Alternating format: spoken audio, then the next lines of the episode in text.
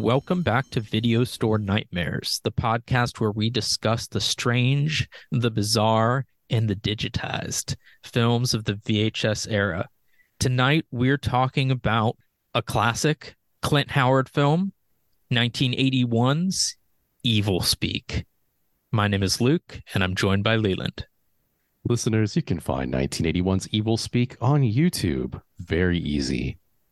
Yeah, so do you think this is like the Clint Howard film? Like, if you want to know who Clint Howard is as an actor, is this a necessary viewing? I previously to watching this film had only seen Mr. Howard as side characters. So it was very interesting getting to see him portray a character we could follow as they develop through of all things a military academy. And to see like his abs like a complete range of like spectrum of emotions and reactions as opposed to him just being like, you know, some demented henchman.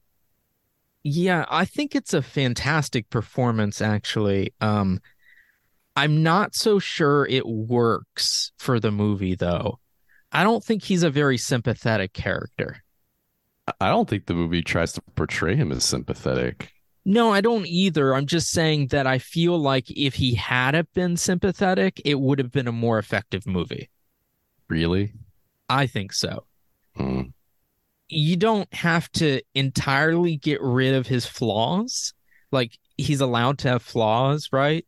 But this isn't the descent of like an innocent person into Satanism or Estebanism. This is the descent of an already weird kid who like steals things and lies and like doesn't fit in with society. I just uh I wish he was a more sympathetic character. I think that would make the corruption more um effect more impactful. I mean, he. I, I think at the base, his character is very sympathetic. I mean, he's like this pitiful guy with a tragic backstory. Like he's basically been shoved into a military academy by the government because his parents died. I don't even know if that's a like an actual thing. It isn't, right? I got the impression that like he won a scholarship or something. Like I didn't get the impression that he was there by force. I thought part of the threat was that he might be expelled. They can't, they don't expel him though. There's a point where it reaches critical mass. Everyone is absolutely disappointed with him, and yet the colonel, who's the headmaster of the academy, makes it his life's mission to ensure uh, that the main character's like development arc proceeds through this military academy so that he is formed into the perfect soldier or whatever the fuck he says. Do do you think that um that Clint Howard's character who's named Coopersmith uh do you think Coopersmith could have ever become a good soldier? So I'm probably going to call him Cooper Dick on accident lots of times through this recording just because you hear that more than his real name. I know, but it's not an intuitive nickname, right? Like it doesn't seem like the first thing you would think of. It it's not related at all. They literally just replaced half his name with Dick. Yeah. I'm just saying there's nothing clever about it. Oh, it's a military academy. You want kids to be clever? Uh, maybe I'm expecting too much. Hmm. So, can he be the perfect soldier? Well, uh, I mean, if your definition of perfect soldier can also include perfect cannon fodder, then yeah, sure. Yeah, I don't think like there's a point where his Latin teacher says something like, "You have a fine mind." Um, and other people say that they know he has the potential, the capability. Um, and I'm not so confident that he does. He seems, at the very least, extremely easily distracted. What we have here is a JJ situation where this man again has like a 190 IQ. I want to say that number is actually mentioned in the movie.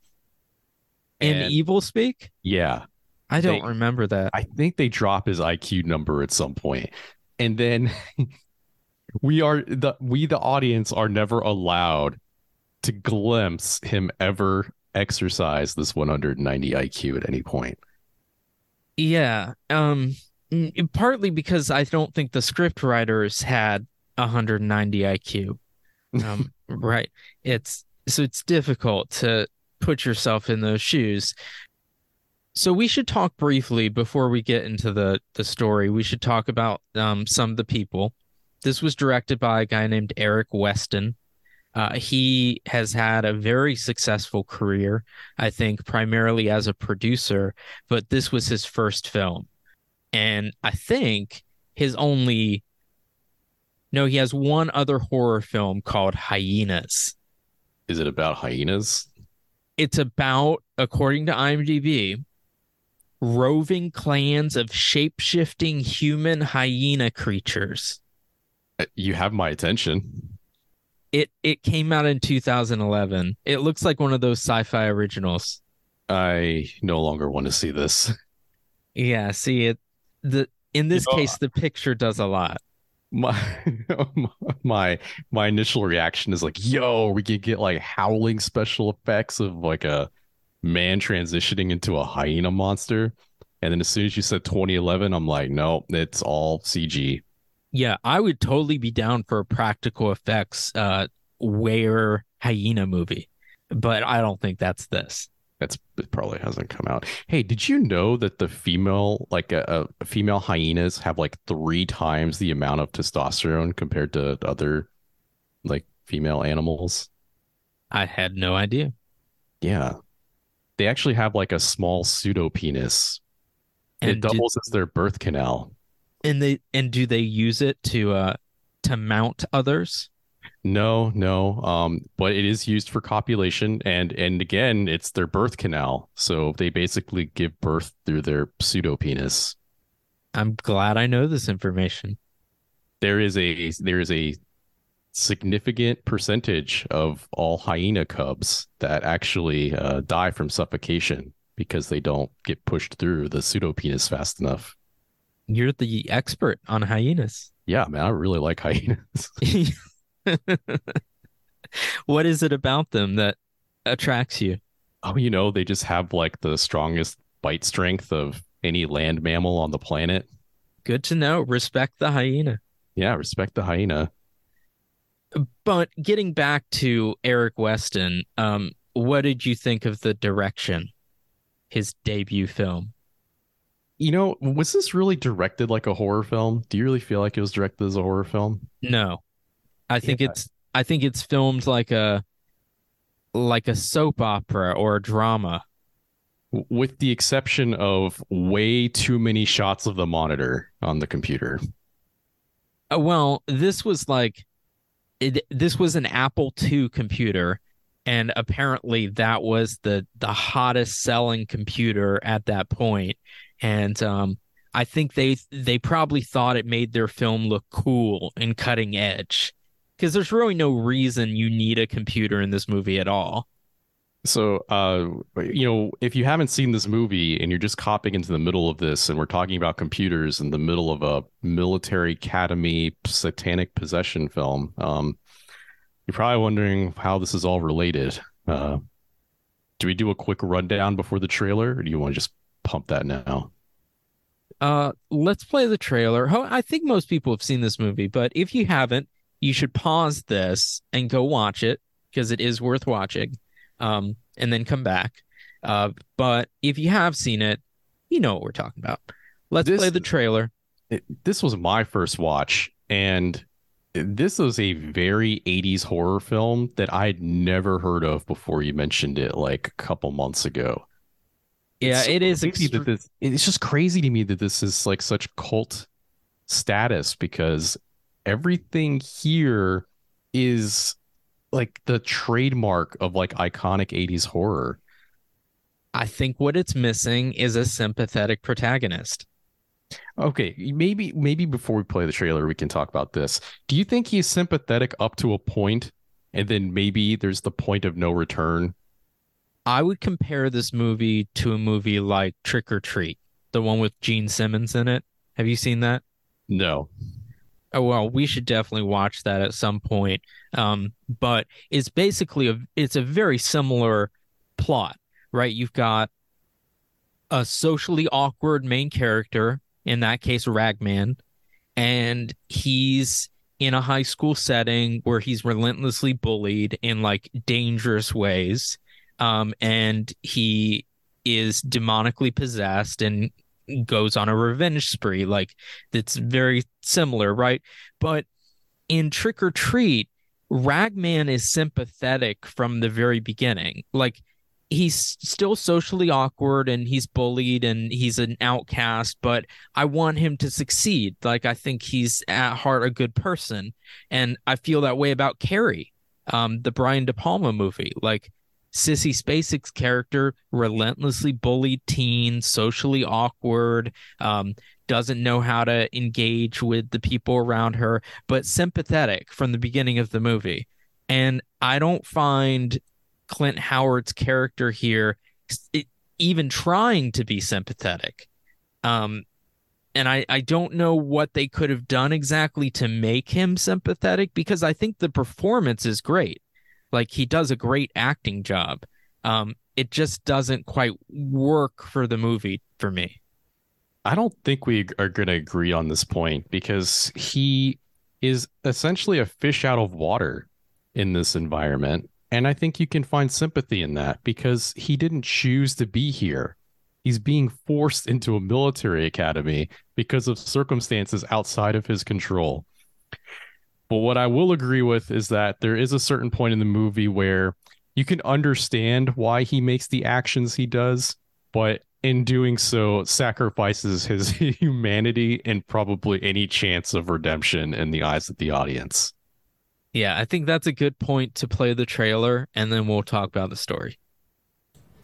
Everyone's known a boy like Stanley Coopersmith. He's the kid everyone used to pick on. Screwed up for the last time, Cooper Dick. You see, everyone thought Stanley was a joke. Outcast with no one to turn to. You guys broke my catapult. You're gonna pay for that. No one except man's most advanced machine. Stanley used the power of man to call on the powers of evil. I, Stanley Coopersmith, command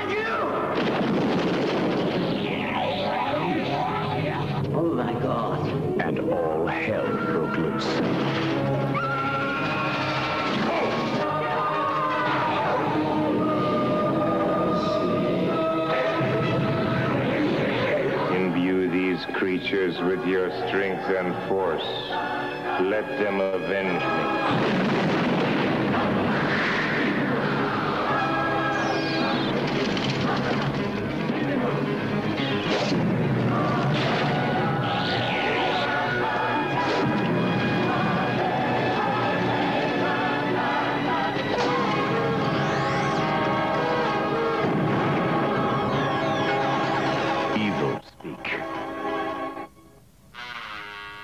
Remember that little kid you used to pick on?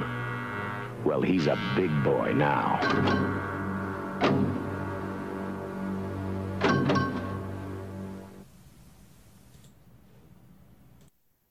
Unsurprisingly, this trailer is mostly comprised of the last 20 minutes of the film. Well, and it it kind of pushes that revenge aspect um with the he's he's a big boy now or whatever. Um to go back to what I was saying, I don't have a problem with this being a revenge story. Like I all of those other movies I just mentioned are revenge stories and to some degree this movie is like metal as fuck, right? It's it's just it's like a heavy metal movie without any heavy metal in it. Um and I like that about it. Like I can I can get behind I identify with the protagonist, right? And I think everything that's being done to him and the way he's treated and all of that is horrible. Um, but I I just don't get the sense that he's actually a good person. Like he doesn't even res- like hesitate diving into to Satanism, right? Like the first glimpse he gets at it, he's like, "Oh, of course, I'm going to be a Satanist now." Like it's I don't know, I would expect more ethical quandary there. Just because you have a 190 IQ doesn't mean you have an ethical backbone to rely on. Well, that's part of the reason why I I find him unsympathetic.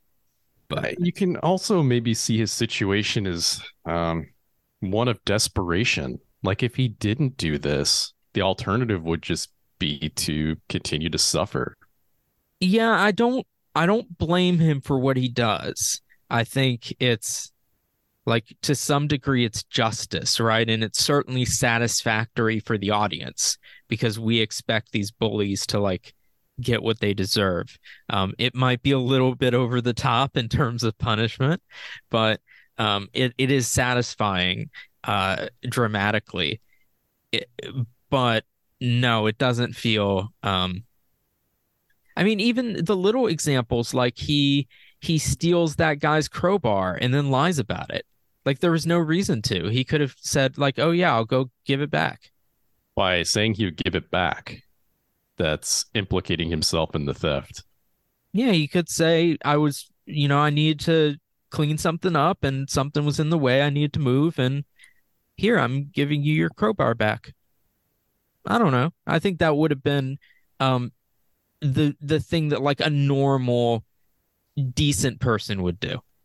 We're we're talking about a 190 IQ guy, not a 200 IQ person. Are you saying my expectations are too high? Mm, uh, well, I the I it clearly um Coopersmith here. I had I had to think about it. Coopersmith here um has some social issues.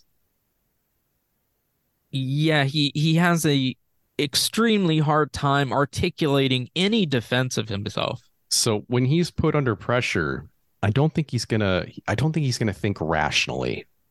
Yeah. He's just gonna cave.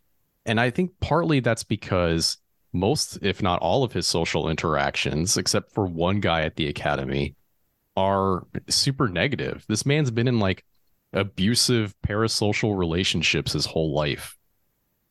I don't think someone like that is going to have rational faculties in normal social situations like where's my crowbar?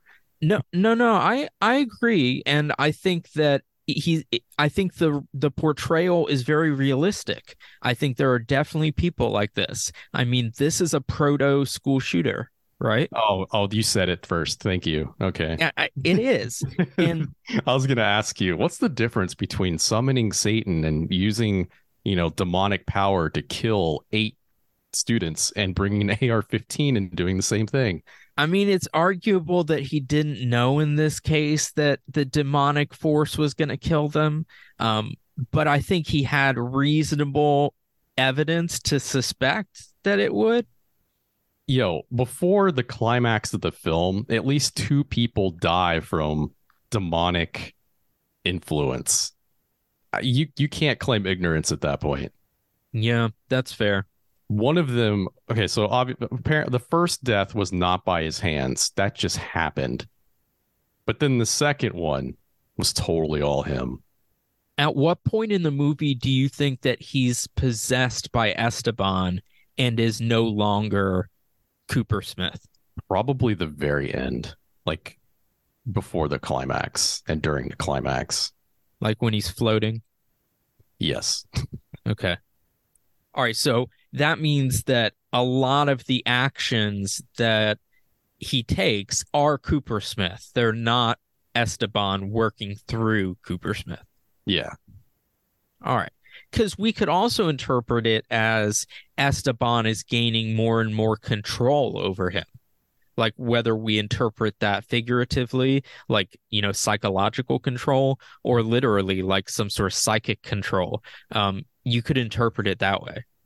Well, Esteban is certainly tempting him.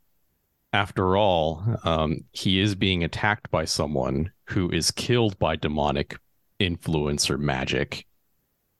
And that shows Coopersmith. I'm still I still have to correct myself. I'm still thinking about it. That still shows Coopersmith that he um, has an answer. He has an answer to all of his problems, and it's violence. Let let's take a step back and talk about who Esteban is because this movie starts with like a prologue um is set in the Middle Ages um with a group of this I guess the Spanish Inquisition is banishing some people from Spain. Was that your take? Yeah, but this seems to be a really light punishment for what Esteban's been up to. This is some real white privilege shit. I was surprised as well, given the reputation of the Spanish Inquisition. And it, so this scene is shot like on a beautiful old beach, right? And uh, we have the Inquisition on one side, one sole Satanist slash Sith Lord on the other. And after this Inquisition guy, the Inquisitor, gives him the exile sentence, Esteban spits in his face. How do you walk away from that alive? yeah, I was surprised. Yeah, not nah, th- this is not historically accurate. My immersion thought, was ruined from the get go. I mean, I've never actually studied this history. I'm not an expert, but my understanding of the Inquisition, based on like other films and things, is you either like admitted to your Satanism and renounced to Satan and pledged to follow God, or you ended up dead. I think you were dead either way, because by renouncing, you're proving your guilt to them and so you're guilty, you die. And then by denying it, they kill you anyway because you're refusing to to renounce Satan. You can't win. Well, somehow, um, in this movie, Esteban gets a really sweetheart deal where he gets to go to America with all of his followers, which is like how many people? Like 20 or 25 people, right? Yeah. So after immediately being banished, of course, they just walk right down the beach like 20 minutes and perform a human sacrifice.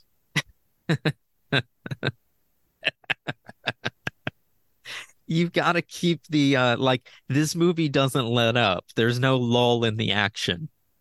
Oh, there's a lull in the action, but it starts off strong. I don't. The, I think there's this, always this, there's always something going on in this movie. This man has like a long sword, like a, a satanic long sword with like a, a ruby inlet pommel. I guess it's satanic looking. It's like the least satanic sacrificial weapon I've seen in, a, in one of these kinds of movies. Yeah, it's more like well, I don't know. What what kind of weapon would they have used in like the Middle Ages? Well, I think sacrifices are normally with a big ass dagger. Okay. I don't know if those were common then among the Spanish. You, you tell me an entire culture doesn't have a dagger, a de- demonic dagger laying around somewhere? Maybe their cultural heritage is to behead. I don't know. Hmm. And yeah, we do see quite a few beheadings. This was the first one. It you, it's amazing the special effects because you know they do the cut shot where you get to see the dummy for maybe like 0.3 seconds as the head gets cut off. Yeah. Yeah, wonderful. So I guess this was like their sacrifice for a um a blessed sacred voyage across the ocean. I guess this is supposed to be the um satanic equivalent to the Mayflower. Yeah, essentially. Yeah. So but their their land ultimately becomes the grounds of this military academy and somehow Esteban has like a whole little room in the basement with all his books and his fetus in the jar and all of those things. And it's remained untouched for who knows how many years. So his followers went across to America.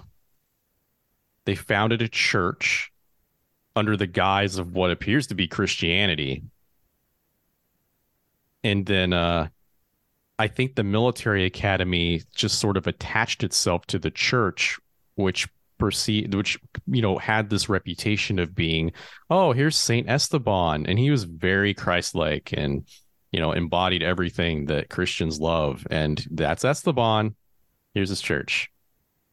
Do you, are you suggesting that there's something like inherently satanic about these people who are running the military academy and No, church? I I don't think eh, man, at the beginning of this film, I kept thinking the priest is in on it. The Nazi professor is in on it. Like some all, these people have to be in on it somehow.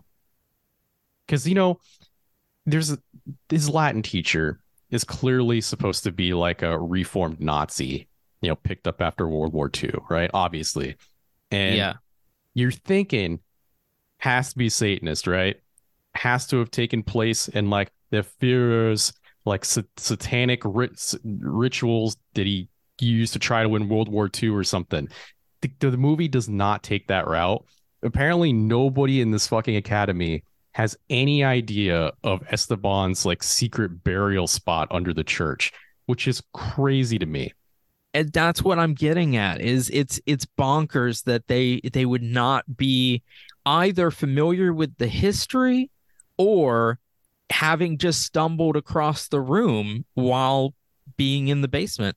Now, the history, I can buy that, right? You know, you just kind of take the church at face value. You know, oh, Saint Esteban, you traveled to America, you made a church, great. Like you can Well, hide, the- you can hide that. But the room that you're talking about, military, the military in general, right? Well regimented, everything's categorized, sanitized, categorized, and and kept in order for the most part at least at least on the homeland right there is no way a military academy would not find this room in any capacity for as long as it has existed That's what I think. But it, and I've never thought about this before. What if like Reverend Jameson, the Reverend, what if he is aware of the room and he is part of this Esteban cult? he can't be because he's the first one that dies in the finale. Sorry spoilers. This character's in the movie for like five minutes. True, but I mean, I don't think Esteban has the highest regard for his own followers. Mm, that we can't make that assumption No, I'm just taking guesses, man, because it's otherwise it's inexplicable. Okay, so I the the Reverend is not in on it. I think the best you can come up with is maybe the Reverend knows what's down there and doesn't want to bring it to light because it would besmirch the church. Well, that kind of rhymed. So Well- he so he he hides it. He he no, he does not acknowledge it. Maybe he even suppresses it, like he doesn't even want to think about it.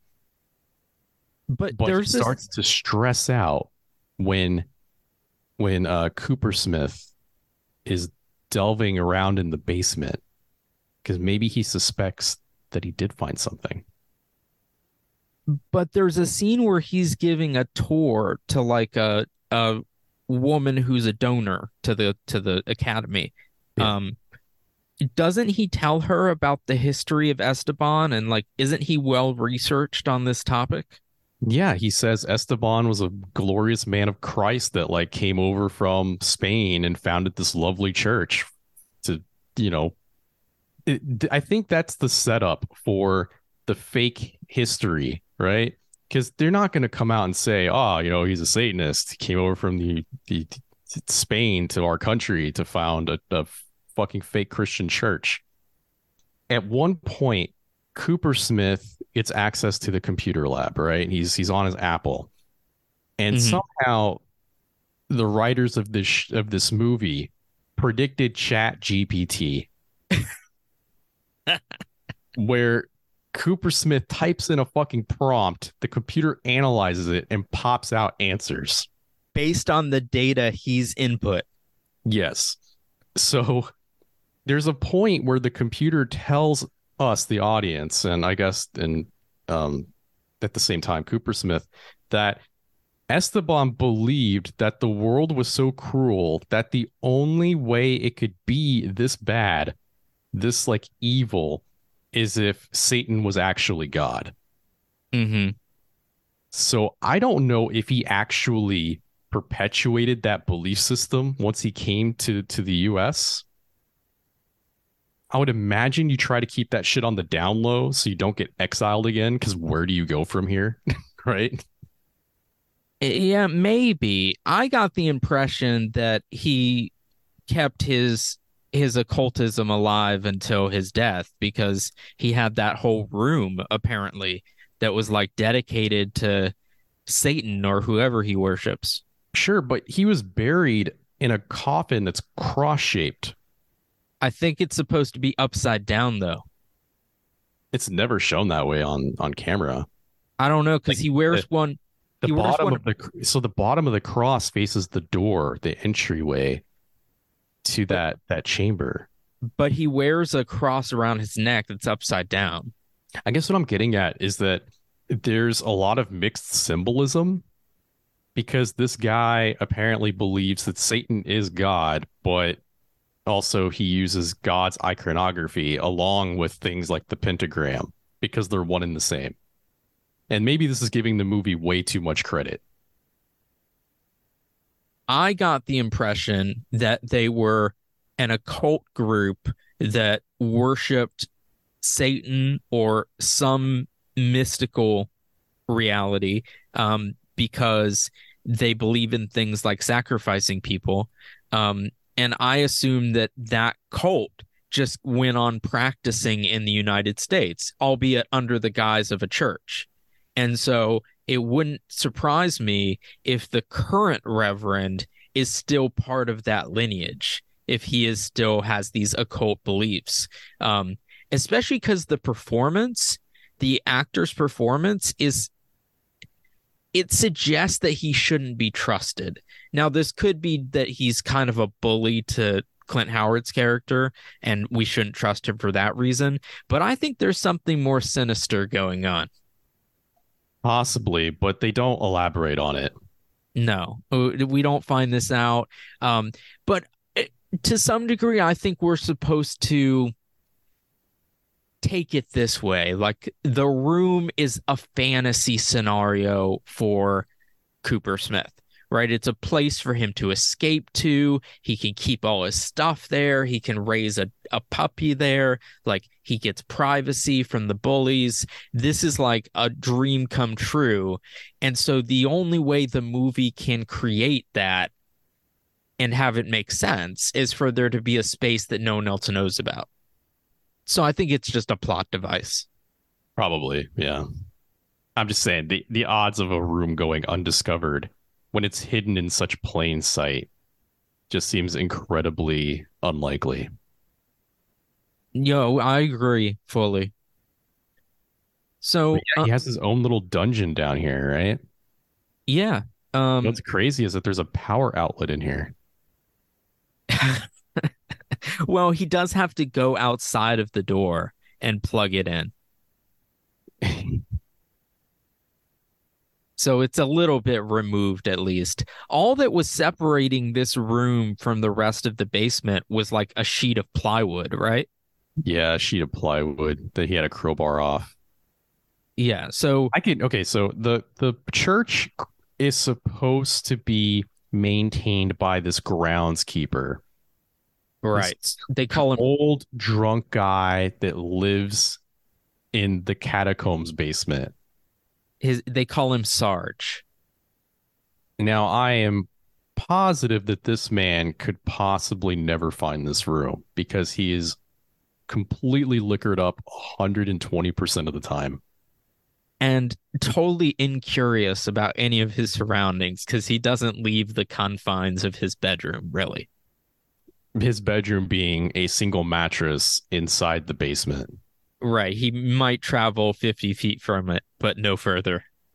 There, we don't see a bathroom at any point. No. No. So let's talk about um let's talk about it's each of the adults um in the movie. And and we can start with Sarge. There is a very alarming scene where Sarge is drunk, of course, and is attacking Coopersmith. And he says something like, I'm going to show you how I turn a little boy into a little girl. Do you remember the line I'm talking about? Yeah. So, is does he get the award for like the worst adult in the movie? Probably. Probably by a long shot. Yeah. like the other adults suck, but they don't go this far. The the second worst might be the the soccer coach who says to one of the students, you know, he pulls him aside and says, I can't keep Coopersmith out of the game, but if something were to happen that would make him unable to play, that could be a possibility. That's pretty bad. We haven't talked about it, but um, this military academy is pretty big on soccer. And they have a, a policy that every student plays, including Coopersmith, even though at least the other boys don't think that he's um, skilled enough to help them win. Um, and so they bully him about it and, you know, don't pass to him on the field and they blame him for ruining the game, so on and so forth. For the most part, um, I feel like Coopersmith's uh, predicament is very far outside of his control. However, he knows these kids don't want him to play in the soccer game, but he still adamantly demands to be put in. Yeah, he's not. That's what I'm getting at is that there are things he does that are either clearly not in his self interest, which I can accept because he's a teenager, right? He he looks older. In fact, they had he's wearing a toupee because he was already balding at this point. Um, but he's a teenager and he doesn't have you know his brain his decision making faculties are not fully developed i can accept some irrational decisions um, but a lot of his decisions aren't sympathetic decisions. Like they make him seem like a jerk. This is the only time where i felt like he was really contributing to his victimization because he knows they don't want him there. I mean morally you shouldn't let them win right? It, on on if you want to be righteous about it like you know you play in the game because fuck them this is what i want to do. But rationally speaking this is like you were saying not in his best interest. He should really think about self-preservation here. Well and i don't even know if not participating in the soccer games would even get make the kids get off his case. Maybe they would still be on it. I think they would. I think they need someone to to pick on. It's clear that if it wasn't him, it would be the black kid, the one black kid. So they befriend one another because I don't think they have anything else. I didn't get the impression that that kid was a social outcast. I mean, yeah, he's not a part of the bully uh like subculture, but there's more kids at this academy than just the bullies and Coopersmith yeah, I got the impression that he was somewhere in between, but I and, and, maybe this is me reading too much into the character, but I got the impression that he felt bad about it, but he was kind of relieved that everyone was bullying Coopersmith because otherwise he thought that it would have been him. If that was true, though, why would he come to the defense of Coopersmith more than once throughout the film? when shit was getting way too heated. Well, he still wants to be his friend. Like he still cares about him. I'm not saying that his all of his motivations are tactical. I'm just saying that's an underlying thought or feeling. Maybe, but I think that if that was true, like a hundred percent, you wouldn't want to take the heat off your decoy. Mm, perhaps Because if you categorize yourself with the prey, they're gonna start considering you prey as well. Yeah, no, I I get that. Now, if he was like this huge, like physically, uh, like I don't know, impressive specimen of a child, right? Like this man was like star athlete, then maybe he could like stave off any sort of threat to not only himself but possibly anyone he wants to put under his protection. But that's not this kind of movie. We don't got that kind of character. No. But to go back to Coopersmith and like his his um any sympathy I have for him, like to give you another example, he he gets in trouble because he's late to class. And apparently this is the second class in a row that he's been late to. And so the teacher gives him a referral to see the sergeant at the end of the day. That seems entirely reasonable to me. Like, yeah, it sucks that he has to go see the sergeant who's a bully, but he was late. Like he earned his Wasn't sent to punishment. the sergeant. He was sent to the colonel. The colonel. Okay, I, I'm mixing up my rankings. All right. So we were we kind of got off track from talking about the adults, right? So we have the sergeant who lives in the basement. We have the reverend who may or may not be aware of the satanic presence inside the church. We have the teacher, the one teacher we see who I don't remember his name, but he's very German. And I'm pretty sure his backstory that's unspoken is that he was a a Nazi holdover that managed to escape the Nuremberg trials for whatever reason. Probably because the government thought we could use him in some way. I mean, I don't know if this is a, a praise or, or damning of the movie, but we're reading a whole lot into these characters that like there's it's not said on screen. That's Um, true. Yeah. but the fact that the movie inspires that kind of thought about the characters, I don't know. Maybe there's something in that. And not the final adult, but prob- oh, and then there's the coach. But the final adult that I think is probably worth mentioning here is the colonel, who is the headmaster of the entire school. Um, very traditional kind of guy. Walks around with the little whip thingy, the crop Yeah, crops that that that le- military leadership probably stopped using like 30 years prior to the to the filming of Evilspeak.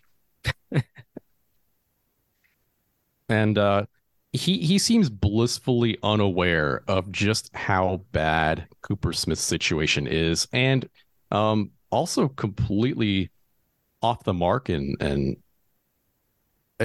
in like estimating his potential as a human being.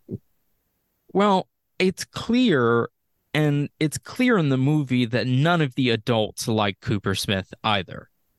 So, like, none none of the kids except his one friend like him, and none of the adults like him. So he's in a really bad situation. I think the Reverend is indifferent to him. Maybe. There's something about the Reverend that strikes me as sinister. Yeah. But you're right. No one else likes him. He didn't strike you as sinister? Well, maybe the you know maybe the teacher doesn't mind Coopersmith so much because he is the one guy that says you have a lot of potential. Yeah, he says uh he says you have a fine mind. So yeah, I I think that the um is it the colonel who's in charge? Yes, the colonel. I think the colonel tells him something like you have potential or um he says something like it would be one thing if you weren't capable, but we know you are. Something like that. Mm, yeah, I don't know. It doesn't sound genuine coming from this guy though, because after their first meeting in the head office, um, they end it with uh, spanking Coopersmith with the crop. Yeah. Which I'm not justifying as a punishment, right? I think it's um totally unethical. Um Definitely not. But it, in this, the scene kind of made me feel like that this was more for the colonel's satisfaction, he does come off as sadistic. like enjoying it. Yeah, like he doesn't like this kid, and now he gets to beat him. Yeah, Well, to put like a, a period on my point, I what I'm getting at is that there are at, there are times where the adults reprimand Coopersmith because of something that the bullies did to him. Right. So for example, he gets in trouble for not having his hat because one of the bullies threw it out the window. He didn't want to snitch on the other kid and say that he had done it. So he said, "Oh, I lost my hat." And he gets in trouble. That's unfair punishment, right? Yeah. But then there are It- other things that he has total control over that he's getting punished for. And those things are totally deserving. And so I'm not that sympathetic towards those. But I don't know. I still think uh, Clint Howard does an excellent job. So uh, agreed. So this is how the plot progresses, right? We're introduced to Coopersmith. We're introduced to his horrible situation as to why he's here. We find out about Esteban. Coopersmith finds the hidden room. Inside the room, he finds a book, a a like a satanic Bible of sorts, which he then takes to the computer lab. And even though this kid's in fucking Latin class, apparently he ain't using his 190 IQ because he has to pu- input everything into the computer to translate the Latin, which then explains Esteban's background and how to, coincidentally, um, summon Esteban or the devil to uh, evoke his powers. Yeah, the way the the way I understand it in the movie is like after he inputs all of this information, the the Apple II computer, ChatGPT style, is able to um amalgamate it and create almost a consciousness where it can answer questions and things. Yeah, um, that was definitely way outside the technological boundaries of 1981, but it is right on time for for 2023. Well, I think the insinuation is that the computer is somehow possessed by Esteban. by by typing in the satanic Latin passages. It's not just Latin; it's satanic Latin. There's a big difference. By- Oh. By putting in that kind of uh, uh, language into the computer, it is in fact possessing the hardware. I I do have a question I wondered about. Um, we see during one scene that he Coopersmith is getting kicked off of the computer because you have to sign up for a time slot and he's overstayed his because someone else is waiting for his. Despite this like shortage of computers, he is able to take one and install it in the basement where nobody notices. Right. Okay, so I was just wondering if I was like, that There's doesn't a- work, right? There's a lot of reaching here. I mean, okay, okay, like- this is a military academy that was unable to find a hidden room in a basement, right? And uh, actually, it wasn't. We keep saying hidden. It's not hidden. It's down a hallway. It was boarded up. I- I guess you we can assume that if a military academy is that disorganized, that they can probably miss seeing one computer. But it it's silly because they didn't need to have a scene that showed us there was a shortage of computers. If they hadn't have had that, I wouldn't have questioned it. I would have been like, well, obviously this school has plenty of computers. But no, they make sure we know that there's a that there's not. Anyway, I thought that was silly. So then the rest of the film is uh, Coopersmith being traumatized, along with uh, scenes of him delving deeper into the satanic rituals. And a, a lot of it is divided up with um, shots of the computer monitor um, and a lot of like 80s computer graphics with swirling pentagrams on a screen overlaid with the name Esteban. Yeah, it's really cheesy and dated now, but I think that makes the movie more charming. Like I'm I like that this movie has those graphics. It definitely didn't age well, but it fits the theming of the entire movie. And at least it's not like the worst thing is when a sci-fi movie ages badly because it's supposed to be predicting the future. This movie is supposed to be- take place in 1981. And so, you know, that was the technology. Hmm. So I don't I don't see it as um as much. It makes it sort of a time capsule. But can we talk about what I think is the weirdest side plot? Oh, Which- you know, as soon as you said weirdest side plot, I just forgot there's an adult we did not mention. yeah, Yeah. there's there's a secretary. oh no. um, oh no. I thought it was the other guy. Oh, I was going to talk about the colonel secretary who steals uh, the Esteban book from Coopersmith.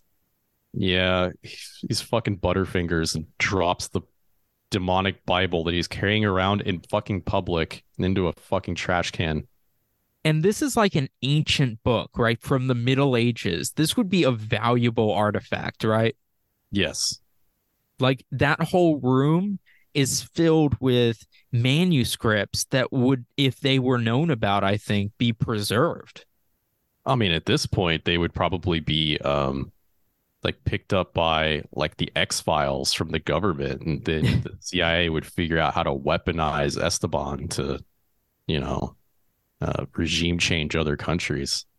Yeah, I don't know. There's all this alleged information now that the government has confiscated UFO materials.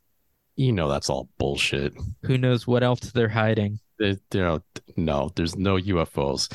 That that shit actually aggravates me because if you actually read those articles, the evidence that you know, the evidence that UFOs have been like picked up by the government are no better than anything else that have been that has been released since like the fucking 40s or whatever. Like it's Yeah. all the same shit. It's just hearsay. There's no pictures. There's no physical evidence. It's just guys with vaguely governmental relationships saying, "Oh yes, this is here." Yeah, th- uh, we'll we'll see if anything comes of it. I, no, I think nothing is going to come of it. In fact, the guy who actually has been dropping that information in public also believes in werewolves and will o wisps and ghosts and shit, and goes out to a fucking ranch looking for them like on a nightly basis. There's no fucking UFOs. What what I was getting at though is that for whatever reason he's managed to catch the attention of some Congress people, and those Congress people are now pushing investigations, and uh, some of them are pushing additional funding for this so-called unit that exists. So he's gotten the attention of like important people. I, I'm not saying he's credible. I'm just saying that um, there there will this isn't going away in the news, I don't think. No. Um, so the reason why Congress is getting involved is because the guy who's been making these UFO claims worked in the in some sort of government capacity to create a uh a basically a sight system for our country so that we could see objects flying over our country that don't belong to, you know, our our our agencies. So for example, Chinese spy balloons and shit. Um, but apparently he squandered all this money in trying to create a UFO program instead. At the behest of uh, actually some congressman whose name I can't remember right now, but we could probably look it up. And uh, once it once the spy balloon shit popped, right when the that that was found like what two months ago, whenever that happened, we started looking into how did we not see this, and that's how it was uncovered that this guy who was supposed to be in charge of a program to find objects flying over our country had instead been using it to try to contact fucking UFOs in space. Well, I don't, I don't know all the details, but I know that um, there are some Congress people who have been calling for explanations of like or reports of the so-called materials that the government is holding on to. Not that they're the most trustworthy people, but I'm pretty sure the CIA said in the 90s that they made up all the fucking UFO stories in the 70s to to hide the fact that they were testing stealth aircraft in our skies. Yeah. So anyway, what, what where did we detour from? What were we talking about? So the secretary gets a hold of gets a hold of this valuable book, Which Esteban's personal satanic Bible. her only interest in it, she barely even opens it, is she wants to pry the jewels off of the front of it. jewels is kind of a gracious way of saying a single brooch on the front of the cover. Yeah, I, I'm not even sure why she wants it so much, but uh, she's trying to pry that off, and every time she begins to attempt to, the hogs get angry. Why does a military academy have a hog farm? I don't know. Some of like we see Clint Howard, he has a chore where he has to go and like clean the hog pen and feed them. And I was thinking the same thing. Like, why is this even here? Why does a nunnery have a dog kennel? Why does a military academy have a pig pen? I don't understand. Actually, we're not calling them pigs. They are hogs. They're definitely hogs. They are hogs. They are huge and black and furry. And it looks like the kind of fur that you would pet and it would just chap your skin. but they want them to look scary because there's scenes where they eat people. it's jumping ahead kind of far, but yeah. Yeah. Um, but they're I I, I kind of like the way it's edited and like portrayed. I just don't know why, what the connection is. But yeah, the the effect of her prying at this at this medallion or this brooch seems to be that the hogs get possessed, inflamed. This may be the first movie I've ever seen that equates like hogs with Satanism. Like normally it's goats or sheep or rams, maybe bats, wolves. Yeah, it is an Never a hog. it is an odd choice. but I really appreciate it. This so the second time she tries to pry the brooch off the book with what a nail file Or a butter knife, something. butter knife. She gets flustered and decides to take all of her clothes off seductively in her own home by herself and take a shower. This was so fucking gratuitous. it was weird. It felt um it felt at odds with the rest of the movie. Like it felt like it came out of nowhere. Yeah, I I don't know why this is here.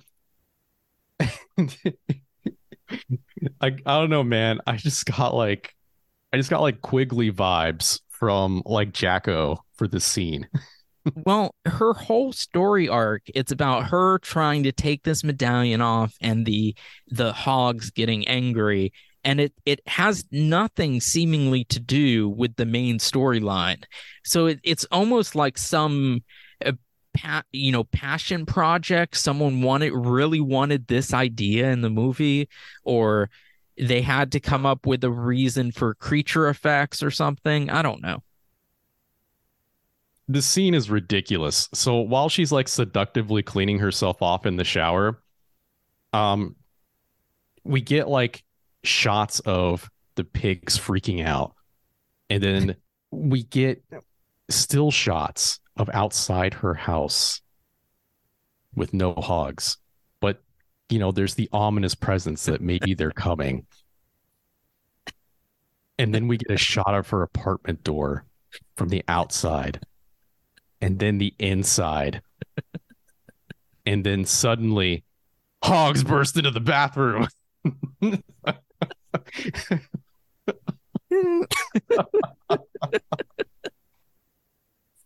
and there's hogs in the that hop in the shower. And they uh, attack her and kill her. And just at the very end of the scene we get to see one ripping out some fake organs. It looks like fruit on the foot. I did not consider this until just now. This woman's death is never mentioned again at, at any point in the movie. Well, I think most of the rest. No, it is more than one day because there's definitely a, a day in between the like uh the beauty pageant that they have and the the beauty pageant the Oh big soccer We've been talking game. about this movie for like two hours. There's so much we haven't covered. oh no. So, so this woman dies, and no one, no one pays attention. Nobody. They bought the director bothers to put a scene in that there's a missing computer, but the secretary just fucking gone. Yeah, And it's it's You know, very you know strange. most- you know the weirdest part of this whole scene? It's not the man eating hogs. It's not the obvious sexual objectification of the secretary. It's the fact that after all this happens, the Esteban Bible just fucking phases into the ether. And just like the secretary is never mentioned again. Well, no, it it reappears on Esteban's coffin at the end, and oh, does it? and and that's when, in fact, um, Clint Howard's character puts more of it into the computer. Oh shit! All right, then I totally totally missed that. Well, it is silly that the uh, the book just dissolves because that could have he could have done that before, right? Why did he wait till now? Why did he wait for the pigs to kill her before taking it back? Uh, you know, Yeah, I, I, I feel like we've said this before on the show, but Satan works in mysterious ways.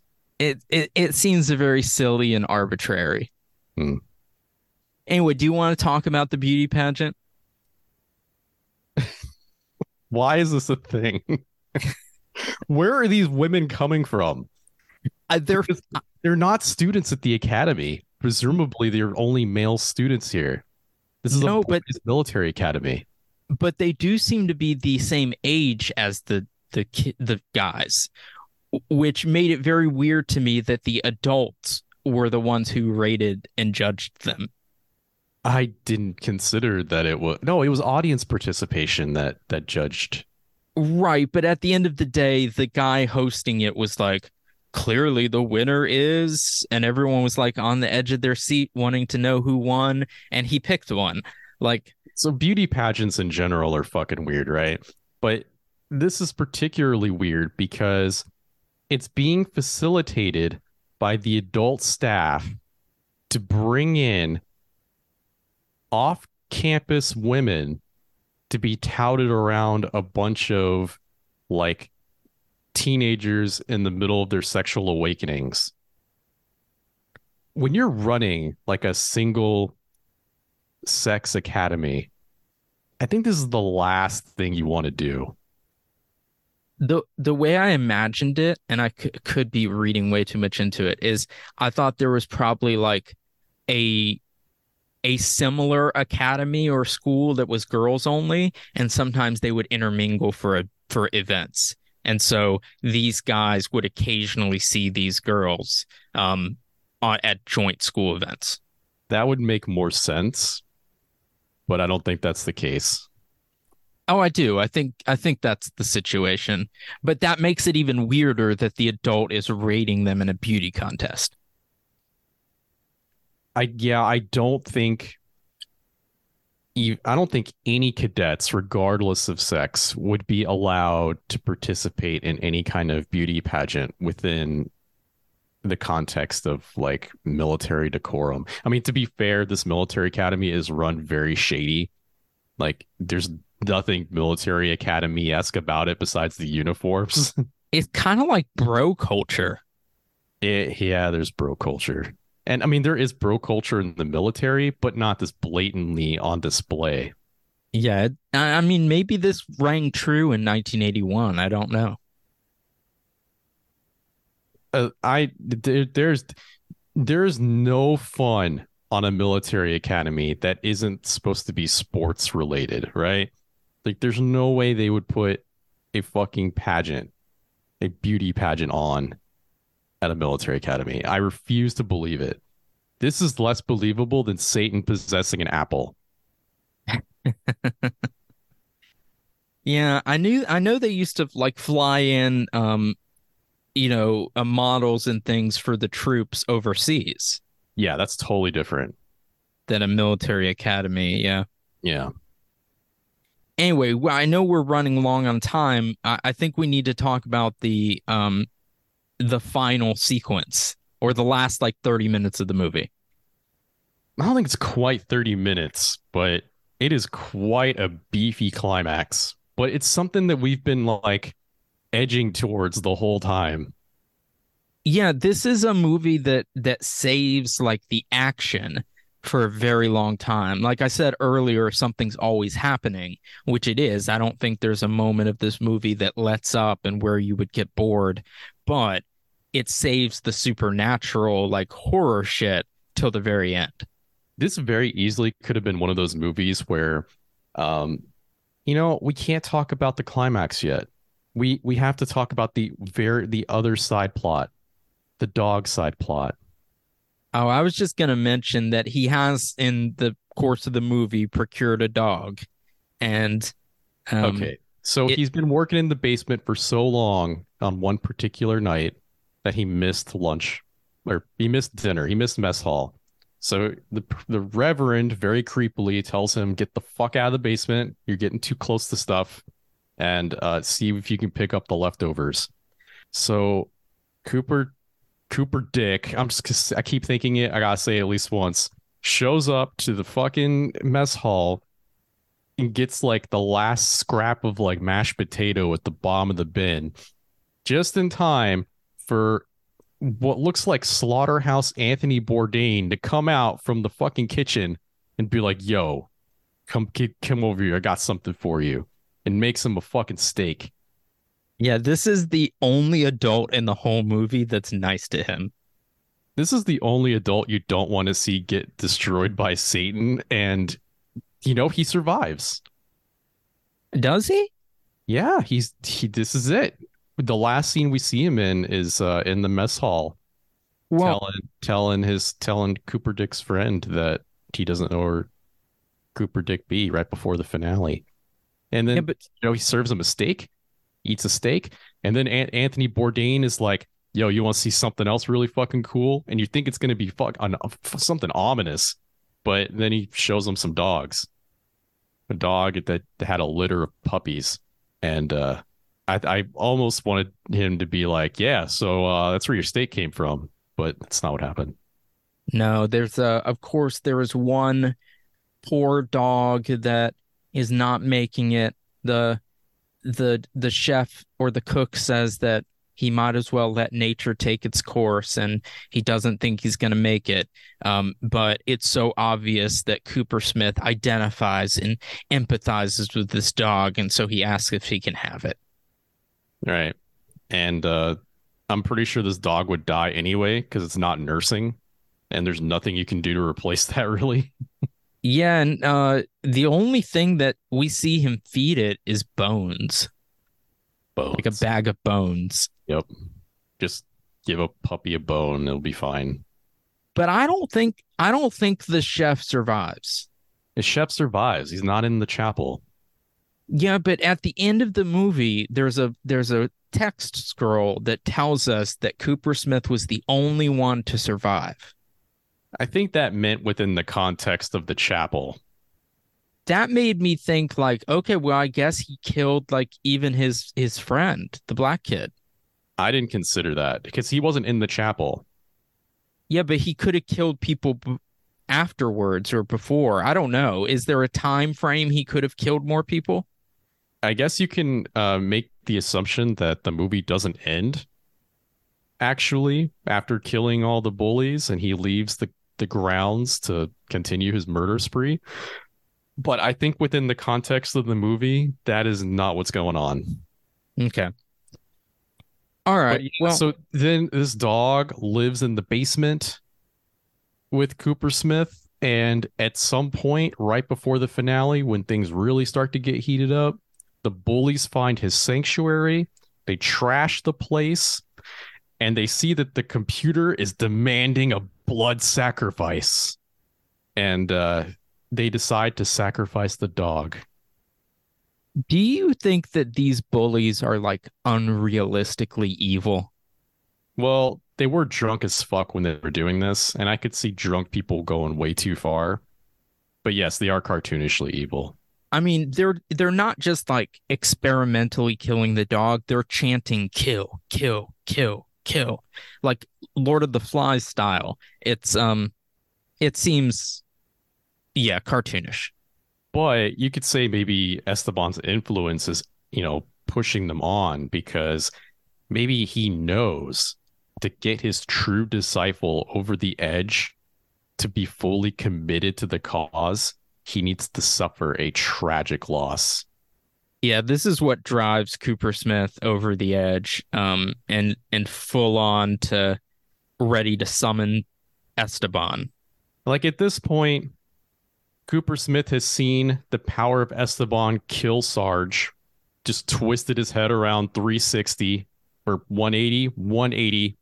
We and then it infused Coopersmith with the power, the strength to pick up his teacher and throw him into a spiked chandelier. yeah, this was ridiculous. Yo, like he throws him upwards onto a horizontal chandelier. that's spiked, and it just happens to have enough strength to keep a whole ass body up there suspended. Yeah, I didn't believe it at all. Oh. But I think that is the blood sacrifice that triggers the finale because now Esteban is like, I am thirsted. He kind of hops into Coopersmith's like corporeal form, right? Yeah, And we then- see we see like a superimposed face over Clint Howard's. It actually looks pretty good.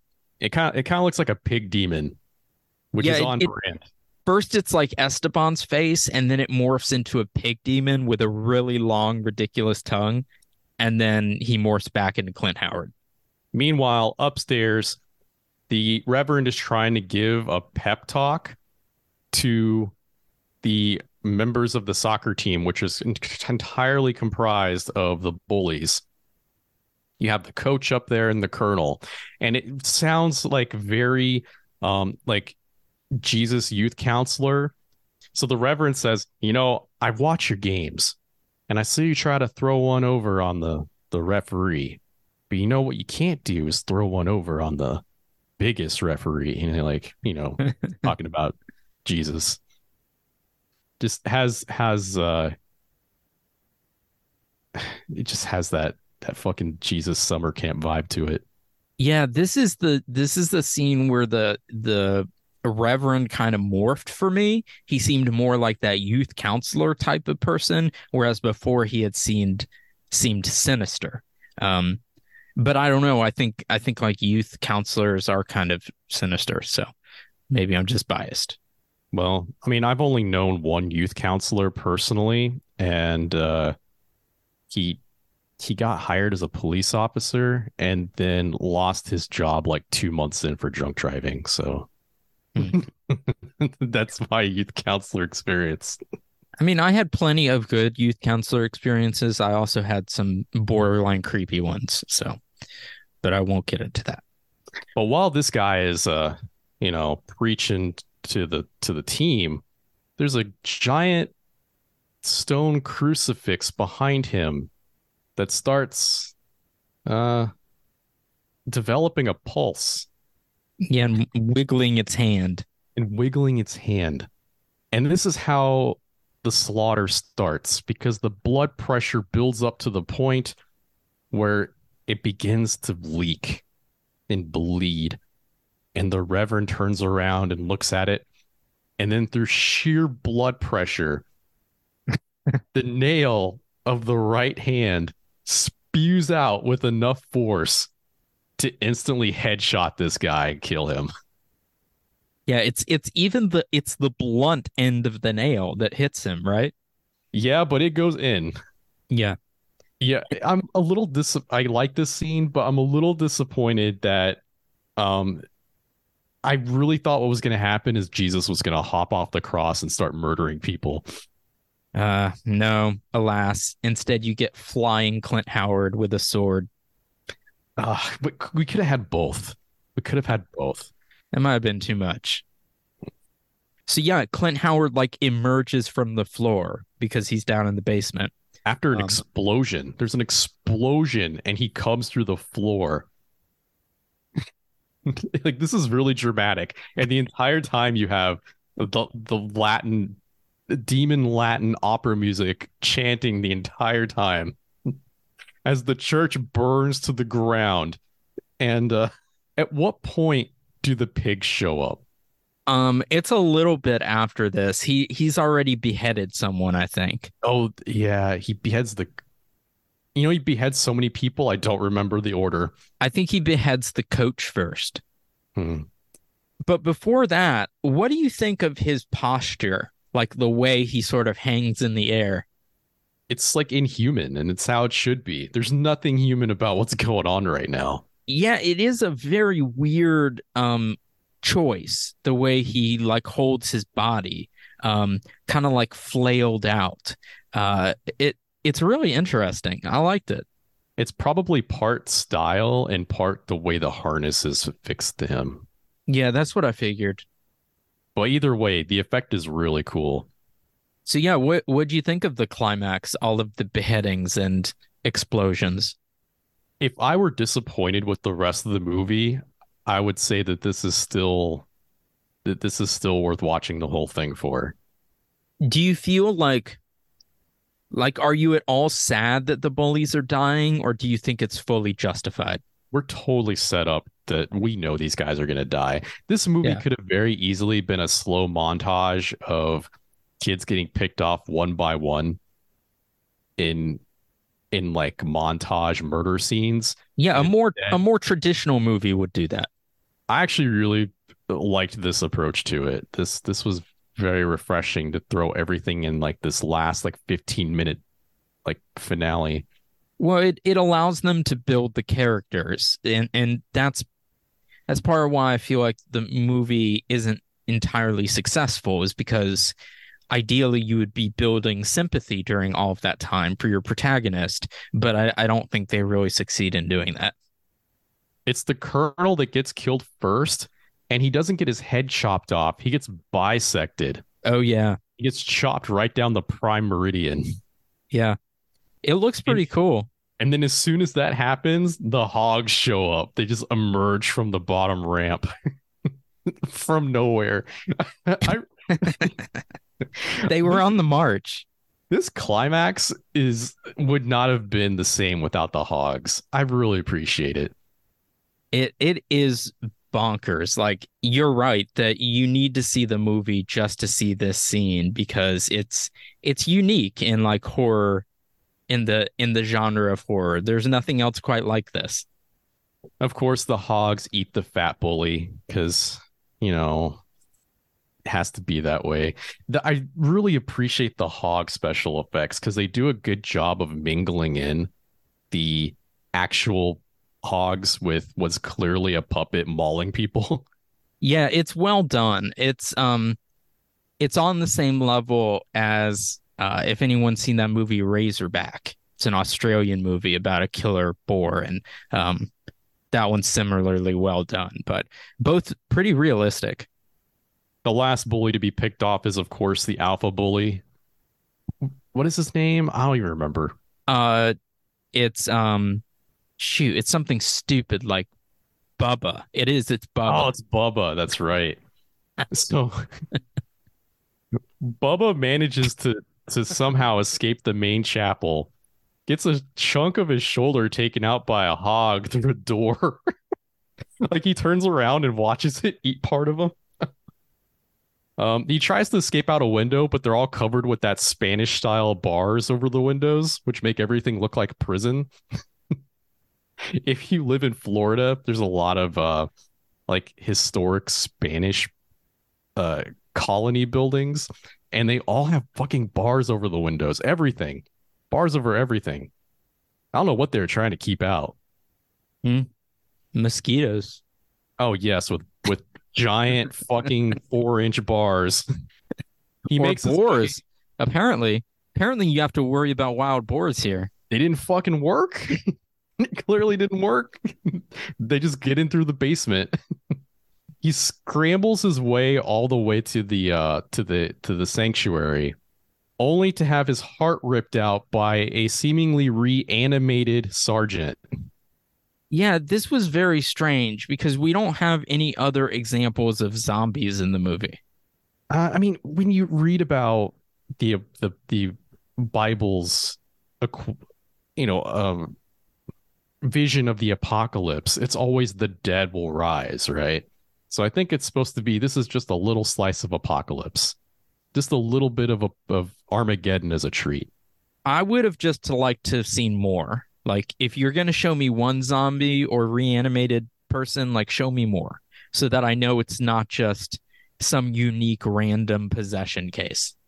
the movie ends with a very a la Carta esque um, shot of a giant burning cross falling over and basically destroying this entire church. So, do you think this movie has a moral? Um, like, don't bully mentally unstable people with access to Satan. I guess so. Yeah, I don't think this. I think last week I called this movie irredeemable, um, which I kind of feel like it is. I don't think any of the characters are like quote unquote good people.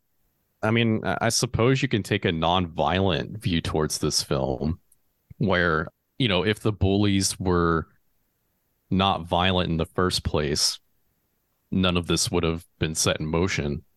True. I mean, Probably Cooper the Smith. most- I'm just saying it's probably the most positive message you can pull out of this film is that, you know, if when violence is used as an option, then it is a poison, a poison that continues to seep and infest, and it just begets more po- more violence. All right, fair enough. I think that's a good place to pause and do final thoughts and a rating out of four. Uh, to be clear, I don't think this is this is a moralizing film. This this is a movie about. I mean, this is a movie that has a a super gratuitous shower scene. There's there's no life lessons to be learned here. Although maybe you could see this as a technological warning to AI. If you input the wrong information, you give it the wrong baselines to you know info to look at it can quickly grow out of control. We see a lot of this in, in our media currently. You know, people who developed very extensive AIs or had a process in developing them coming out and saying, listen, there needs to be more regulation here because we need to prevent something disastrous from occurring that may well be outside of our current concept of how shit can go so wrong. And clearly those people are talking about Evilspeak.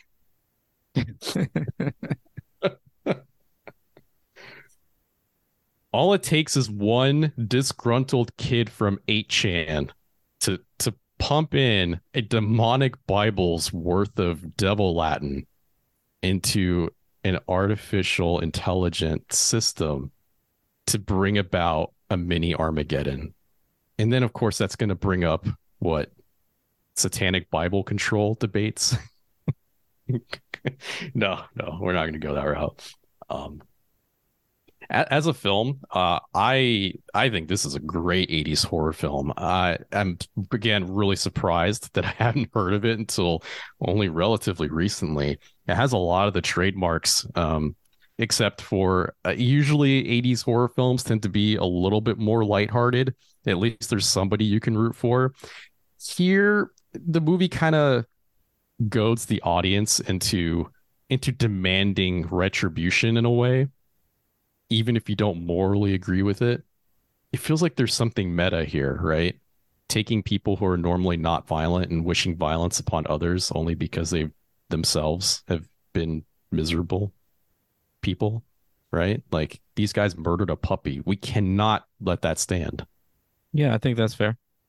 that is definitely looking way too much into this film but it really it shows that whether it was intentional or not that uh, there's a lot to be garnered from this movie. It is i'm just so surprised that we were able to pull so much out of it.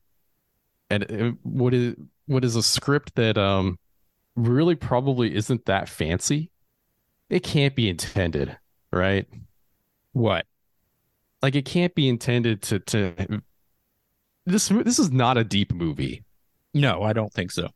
but either because there's not enough here or maybe there's too much it just has brought a lot of discussion to the table here a lot of things that you really consider for motivations behind the characters it has to be an accident because this is the same movie that has portraying a military academy as some as an institution that would have somebody overlooking the the satan dungeon and hold a beauty pageant on fucking school grounds.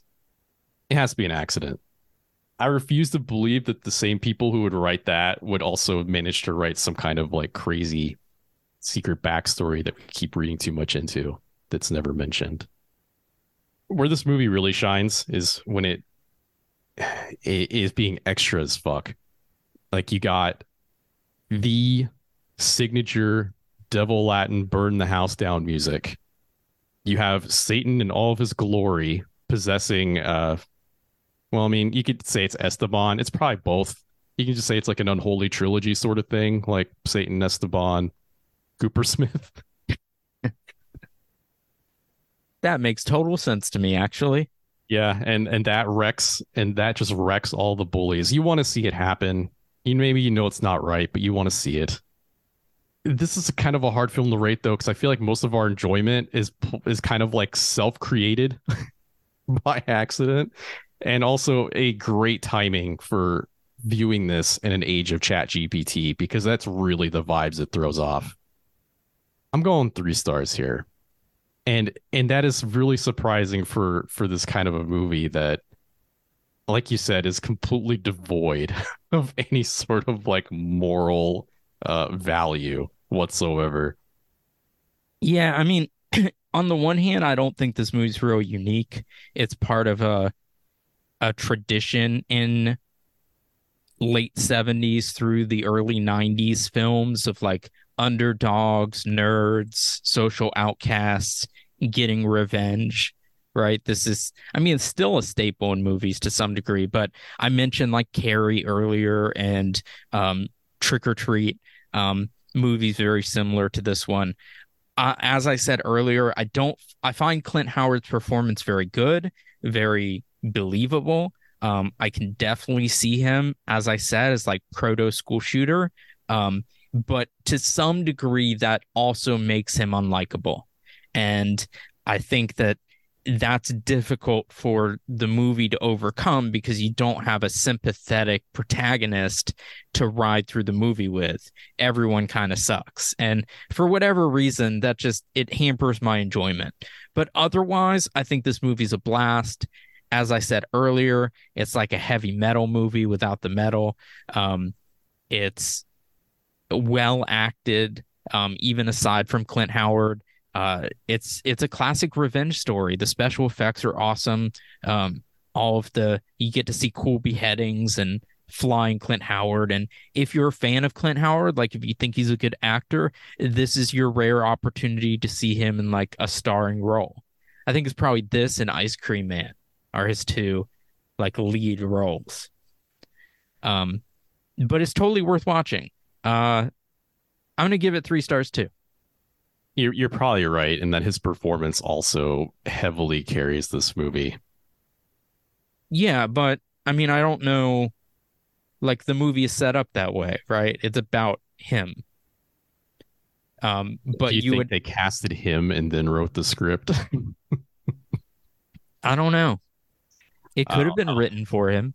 I don't think maybe seems unlikely, but they picked the perfect person to star as as Coopersmith. Yeah, I don't know how he came to be connected with the role or anything. Um, but this was his first like big leading role, and I think it was his first role as like a semi-adult. This is this will probably be my favorite Clint Howard role of all time. Second to Silent Night, Deadly Night 3. Initiation. Initiation. Yeah. Oh no, no, that's part four. Oh, is it four? Shit, I Yeah. fucked it up. part four. Um, anyhow, next week we're gonna watch um a big one, 1985's Fright Night. Leland has never seen this movie. Um, I just found that out, and I thought we needed to remedy it. Plus, we have another example of good youth gone bad.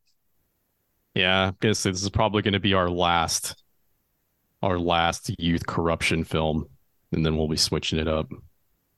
Yeah, but this is a great movie. It's a classic. Um, if you haven't seen it, check it out before next week. Uh, I promise you'll have a blast watching it. It's really fun. Um, and join us next week.